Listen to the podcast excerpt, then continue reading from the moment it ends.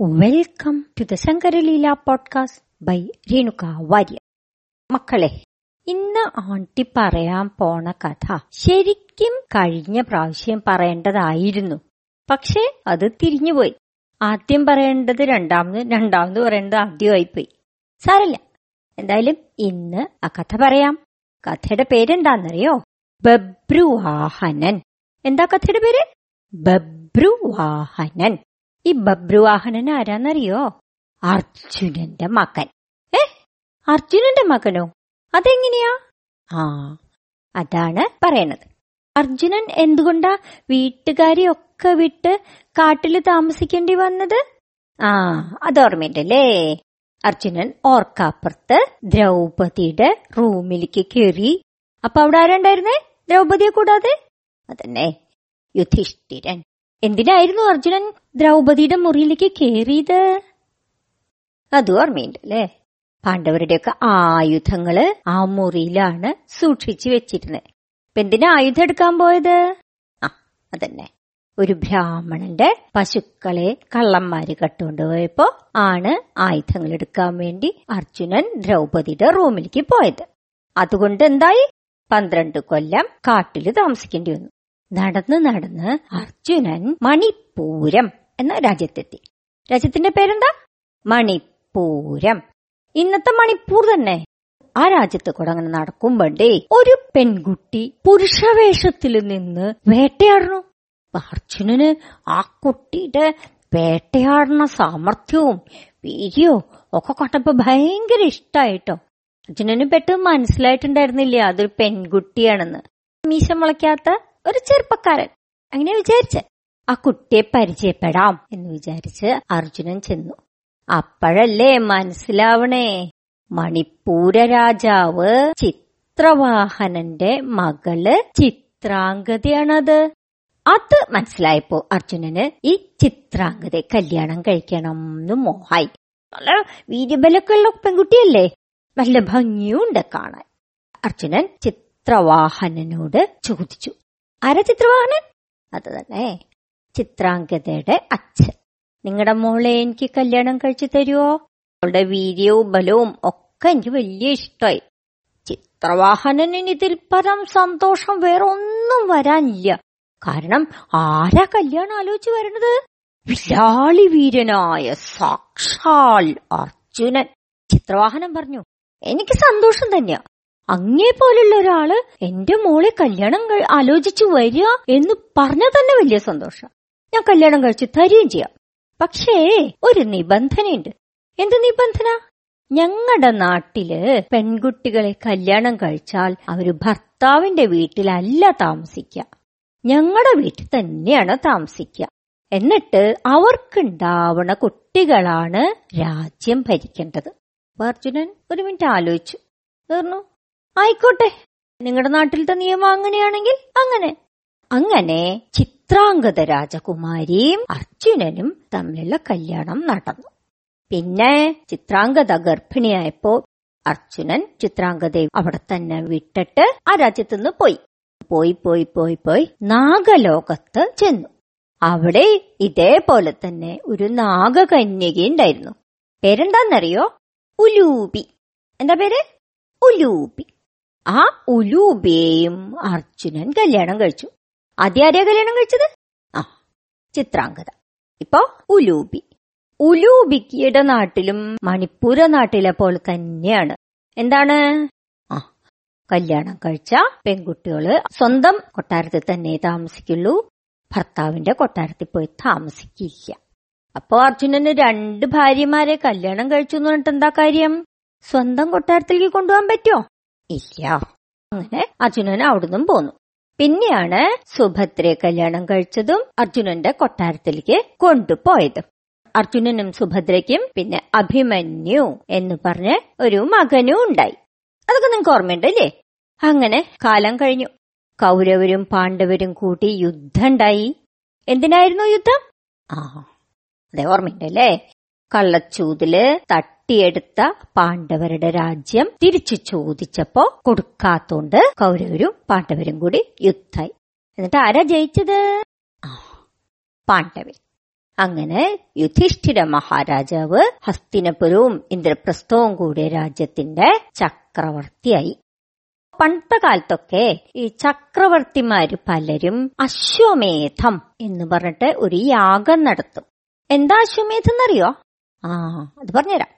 ഒരു കുതിരെ അലങ്കാരങ്ങളൊക്കെ അണിയിച്ച് ഇങ്ങനെ അഴിച്ചുവിടും ആ കുതിരയുടെ രക്ഷയ്ക്ക് വേണ്ടിയിട്ട്. കുതിര ആരെങ്കിലും ആക്രമിക്കാൻ വന്നാ അതിനെ രക്ഷിക്കണ്ടേ? യുദ്ധം ചെയ്യൊക്കെ വേണ്ടേ? അതിന് അതിമിടുക്കനായൊരു യോദ്ധാവും കുറെ സൈന്യങ്ങളൊക്കെ കൂടെ പോവും. അത് ഏറ്റവും മിടുക്കനായ യോദ്ധാവാ പോവുക. ഈ കുതിരയെ ആരും പിടിച്ചു കെട്ടിയിട്ടില്ലെങ്കിൽ ആ രാജ്യം ചക്രവർത്തിയുടെ കീഴിലായി എന്നാണ് നിയമം. ചക്രവർത്തിക്ക് രാജ്യത്തെ രാജാവ് കപ്പം കൊടുക്കണം. ഇനി അഥവാ ഏതെങ്കിലും ഒരു രാജ്യത്ത് ചെന്ന് കുതിരയെ കെട്ടിയിട്ടാലോ? അപ്പെന്താണ്ടാവുക കൂടെ പോയ യോദ്ധാവും സൈന്യമില്ലേ അവർ കെട്ടിയിട്ട രാജ്യത്തിനെ ആക്രമിക്കും. എന്നിട്ട് കുതിരയെ രക്ഷപ്പെടുത്തി പോവും. അങ്ങനെ വന്നാലും രാജ്യം ചക്രവർത്തിയുടെ കീഴിലാകും. പല രാജാക്കന്മാരും ധാരാളം അശ്വമേധം നടത്തിയിട്ടുണ്ട്. നൂറ് അശ്വമേധം വരെ നടത്തിയ ഇന്ദ്രപദവി കിട്ടുന്നൊക്കെയാണ് നിയമം. ആകെ ഒരാൾക്ക് എങ്ങനെ അശ്വമേധം നടത്തിയിട്ട് ഇന്ദ്രപദവി കിട്ടിയിട്ടുള്ളൂ? അതാർക്കാന്നറിയോ? നിങ്ങൾ കേട്ടിട്ടുണ്ട് നേരത്തെ? ആ മോൻ കൈവയ്ക്കലോ പറയൂ പറയൂ ആരാന്ന് ആ തന്നെ. നഹുഷൻ അത് പോയതെങ്ങനെയാന്നൊക്കെ പിന്നെ നിങ്ങൾക്ക് അറിയാം അല്ലേ? പണ്ട് കാലത്ത് മാത്രമൊന്നുമല്ല. ഇന്ത്യയുടെ ചരിത്രത്തിലും ഒരു രാജാവ് അശ്വമേധം നടത്തിയിട്ടുണ്ട്. അതാരാന്നറിയോ? ഗുപ്തകാലം എന്ന് പറഞ്ഞിട്ടൊരു കാലം ഉണ്ടായിരുന്നില്ലേ ഇന്ത്യ ചരിത്രത്തിൽ? ആ ഗുപ്തകാലത്തിലെ സമുദ്രഗുപ്തൻ എന്നു പേരുള്ള ചക്രവർത്തി അശ്വമേധം നടത്തിയിട്ടുണ്ട്. പുരാണകാലത്ത് മാത്രമൊന്നുമല്ല ഇന്ത്യയുടെ എഴുതപ്പെട്ട ചരിത്രകാലത്തും അശ്വമേധം നടന്നിട്ടുണ്ട്. യുധിഷ്ഠിരൻ നടത്തണ അശ്വമേധത്തിന് രക്ഷകനായിട്ട് കൂടെ പോയതാരാന്നറിയോ? അർജുനൻ. അർജുനൻ ഈ കുതിരയുടെ കൂടെ ഇങ്ങനെ പോയി പോയി പോയി പോയി പോയി പോയി പോയി മണിപ്പൂര രാജ്യത്തെത്തി. മണിപ്പൂര രാജ്യത്ത് രാജാവാരാ? ചിത്രവാഹനനല്ല. ചിത്രവാഹനന്റെ മക്കൾ ആരാണ്? ആ ചിത്രാംഗത ചിത്രാംഗതയുടെ മകൻ ബബ്രുവാഹനനായിരുന്നു രാജാവ് അപ്പം ചിത്രവാഹനനൊക്കെ വയസ്സായി മരിച്ചിട്ടുണ്ടായിരുന്നേ. മണിപ്പൂര രാജ്യത്തേക്ക് കുതിര കടന്നപ്പോ ബബ്രുവാഹനൻ എന്ത് ചെയ്തെന്നാ? കുതിരയെ പിടിച്ചു കെട്ടിയിട്ടു. അർജുനൻ ആരാന്ന് ബബ്രുവാഹണന് ശരിക്കറിയില്ല കാരണം അച്ഛന്റെ കൊട്ടാരത്തിൽ പോയി താമസിക്കലൊന്നും ഉണ്ടായിട്ടില്ല. കല്യാണം കഴിച്ച് ബബ്രുവാഹണനെ ഗർഭം ധരിച്ചുകൊണ്ടിരിക്കുമ്പോ തന്നെ അർജുനൻ പോയില്ലേ ആ നാട്ടീന്ന്? പിന്നെ കണ്ടിട്ടേ ഇല്ലേ പക്ഷേ വേറൊരാൾക്ക് മനസ്സിലായി. ആർക്കാ? അർജുനന്റെ അമ്മ ചിത്രാംഗതയ്ക്ക് ചിത്രാംഗത ബബ്രുവാഹനനോട് പറഞ്ഞു മോനെ മോനെ ഇത് നിന്റെ അച്ഛനാ. അച്ഛനെ നമസ്കരിക്കൂ. യുദ്ധം ചെയ്യാനൊന്നും പാടില്ല. ബബ്രുവാഹന വേഗം അർജുനനെ നമസ്കരിക്കാൻ പോയി. അപ്പോണ്ടേ വേറൊരാൾ വരണു അതാരാ? ഉലൂബി. അർജുനന്റെ വേറൊരു ഭാര്യ. ആരാണ് അവർ? ആ എന്നെ നാഗരാജാവിന്റെ മകൾ. ഉലൂബി പറഞ്ഞു ആയേ ബബ്രുവാഹന അതൊന്നും പാടില്ല. നിന്റെ രാജ്യത്തേക്ക് കുതിര കടന്നു. നീ കുതിര കെട്ടിയിട്ടു. അശ്വമേധത്തിന്റെ നിയമം അനുസരിച്ചിട്ട് യുദ്ധം ചെയ്യുക തന്നെ വേണം. നീ യുദ്ധത്തിന് തയ്യാറായല്ലോ? അച്ഛനായാലും മകനായാലും ആരായാലും കുതിരയെ പിടിച്ച് കെട്ടിക്കഴിഞ്ഞ യുദ്ധം ചെയ്യുക തന്നെ വേണം. അതുകൊണ്ട് നീ യുദ്ധം ചെയ്യേ? ബപ്രിവാഹനം ചോദിച്ചു. അല്ല ഉലൂപ്പി മാതാവേ എന്റെ അച്ഛനോട് ഞാൻ അതൊന്നും നോക്കണ്ട. ഇവിടെ യുദ്ധ നിയമമാണ് കാര്യം. അച്ഛനാണോ മകനാണോ എന്നൊന്നുമല്ല. നിന്റെ രാജ്യത്തിന്റെ അഭിമാനം സംരക്ഷിക്കേണ്ടത് ആരുടെ കടമയാ? നിന്റെ കടമ. രാജ്യം മറ്റുള്ളവരുടെ മുമ്പിൽ തലകുനിക്കണോ? വേണ്ട. അങ്ങനെ അവൾ യുദ്ധം ചെയ്യ. പിന്നെ വേറൊരു നിവൃത്തിയില്ലാണ്ട് ബബ്രുവാഹനൻ അർജുനനോട് യുദ്ധം ചെയ്യാൻ തുടങ്ങി. യുദ്ധം എന്ന് പറഞ്ഞാൽ പൊരിഞ്ഞ യുദ്ധം. അങ്ങോട്ടും ഇങ്ങോട്ടും അമ്പെയ്യണു വാളിട്ട് വെട്ടണു. എന്താ പറയണേ? അച്ഛനേത് മകനേത് എന്നൊക്കെ തിരിച്ചറിയാൻ പറ്റാത്ത വിധത്തിലുള്ള യുദ്ധം. അവസാനം ബബ്രുവാഹനൻ എന്ത് ചെയ്തു എന്നോ നാഗാസ്ത്രം എടുത്തിട്ട് അർജുനന്റെ നേരെ അങ്ങോട്ട് എഴുതു നാഗാസ്ത്രം എന്ന് പറഞ്ഞാൽ എന്താണെന്നറിയോ അമ്പുമ്മേ പാമ്പിന്റെ വിഷം പുരട്ടിയിട്ടുള്ള ഒരു അസ്ത്രാണ് അർജുനന് തടുക്കാൻ കഴിയുന്നതിലും മുമ്പ് ഈ നാഗാസ്ത്രം ചെന്നിട്ട് അർജുനന്റെ ഹൃദയത്തിൽ തന്നെ അങ്ങ് കൊണ്ടു. അമ്പ് ഹൃദയത്തിൽ കൊണ്ടാ എന്താ ഉണ്ടാവുക? പ്രത്യേകിച്ച് വിഷമുള്ള അമ്പ്. ആ അത് തന്നെ മോൾ പറഞ്ഞത് വളരെ ശരിയാണ്. അപ്പ തന്നെ മരിച്ചു വീഴും. അങ്ങനെ അർജുനൻ അവിടെ മരിച്ചു വീണു. അപ്പ ബബ്രുവാഹനന് ഭയങ്കര സങ്കടം. ഇപ്പൊ കണ്ടോ ഞാൻ എത്ര പ്രാവശ്യം പറഞ്ഞതാ വേണ്ട വേണ്ട വേണ്ട യുദ്ധം വേണ്ട യുദ്ധം വേണ്ടെന്ന്. അപ്പതേ ഉലൂപി മാതാവിനായിരുന്നില്ലേ? ഞാൻ യുദ്ധം ചെയ്യണമെന്ന് വളരെ നിർബന്ധം. ഞാൻ ആരായി ഇപ്പോ? അച്ഛനെ കൊന്നവനായില്ലേ? നരകത്തിൽ പോവല്ലേ ഉള്ളൂ ഞാൻ മരിച്ചാൽ? എനിക്ക് ഇപ്പൊ തന്നെ മരിച്ചാൽ മതി. എനിക്ക് എനിക്ക് ഇവിടെ ഈ ഭൂമിയിൽ ജീവിക്കേ വേണ്ട. നരകത്തിലേക്ക് ഇപ്പൊ തന്നെ ഞാൻ പൊക്കോളാം. ഉലുബി മാതാവിന് സന്തോഷാവട്ടെ. അപ്പൊ ഉലൂബി പറഞ്ഞു നീ വിഷമിക്കൊന്നും വേണ്ട. ഇപ്പൊ അതിന് പരിഹാരം ഉണ്ടാക്കി തരാം എന്നിട്ട് ഉലൂബി കണ്ണടച്ച് ഒന്ന് ധ്യാനിച്ചു. ധ്യാനിച്ചപ്പോ എന്താ ഉണ്ടായെന്നാ? ഒരു നീല രത്നക്കല്ല് ഉലൂബിയുടെ കയ്യിലേക്ക് വന്നു. എന്നിട്ട് അവർ ആ രത്നക്കല്ലെടുത്ത് അർജുനന്റെ ഹൃദയത്തിൽ അവിടെ ഇങ്ങനെ വെച്ചു. ഇപ്പോഴത്തെ കാലത്തുണ്ട് ഈ വിഷക്കല്ല് എന്നൊക്കെ പറയും. പാമ്പ് വിഷത്തിന് ചികിത്സിക്കുന്ന വൈദ്യന്മാരുടെ കയ്യിലൊക്കെ ഉണ്ട് അങ്ങനത്തെ. അത് വെച്ച് ആ വിഷം വലിച്ചെടുക്കാനുള്ള ശക്തി അതിനുണ്ട് എന്നൊക്കെയാണ് പറയപ്പെടുന്നത് ആ കല്ല് പതുക്കെ പതുക്കെ അർജുനന്റെ ഉള്ളിലേക്ക് കയറിയ വിഷമൊക്കെ വലിച്ചെടുത്തു.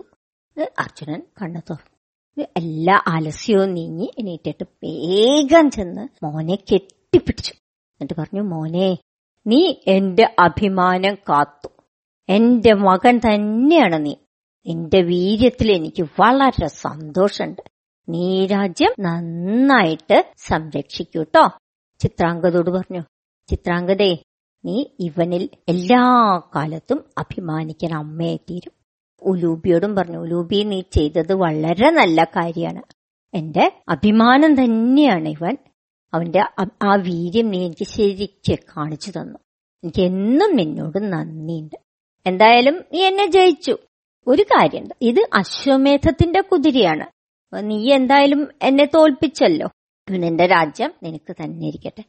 പക്ഷെ ഈ അശ്വമേധം നടക്കുമ്പോ അങ്ങോട്ട് വരണം എന്ന് പറഞ്ഞ് ബബ്രുവാഹനനെ അനുഗ്രഹിച്ച് അർജുനൻ അവിടുന്ന് കുതിരയും കൊണ്ട് പോയി. ഇതാണ് ബബ്രുവാഹനന്റെ കഥ. നിങ്ങൾക്ക് ഈ കഥ ഇഷ്ടായോ? ഇഷ്ടായിട്ടുണ്ടെങ്കിൽ നിങ്ങൾ എന്ത് ചെയ്യണം? അതറിയാലോ എല്ലാവർക്കും. മറ്റുള്ളവർക്ക് ഷെയർ ചെയ്യണം. എല്ലാവരും ഈ കഥ അറിയട്ടെ. അപ്പൊ ഈ ചെറിയ കഥ ആണ്ടി ഇവിടെ നിർത്തുകയാണ്. അടുത്ത പ്രാവശ്യം വേറൊരു കഥയായിട്ട് ആണ്ടി വരാം. അതുവരെ എന്താണ്? എല്ലാവരും കൂടി പറയൂ. ബൈ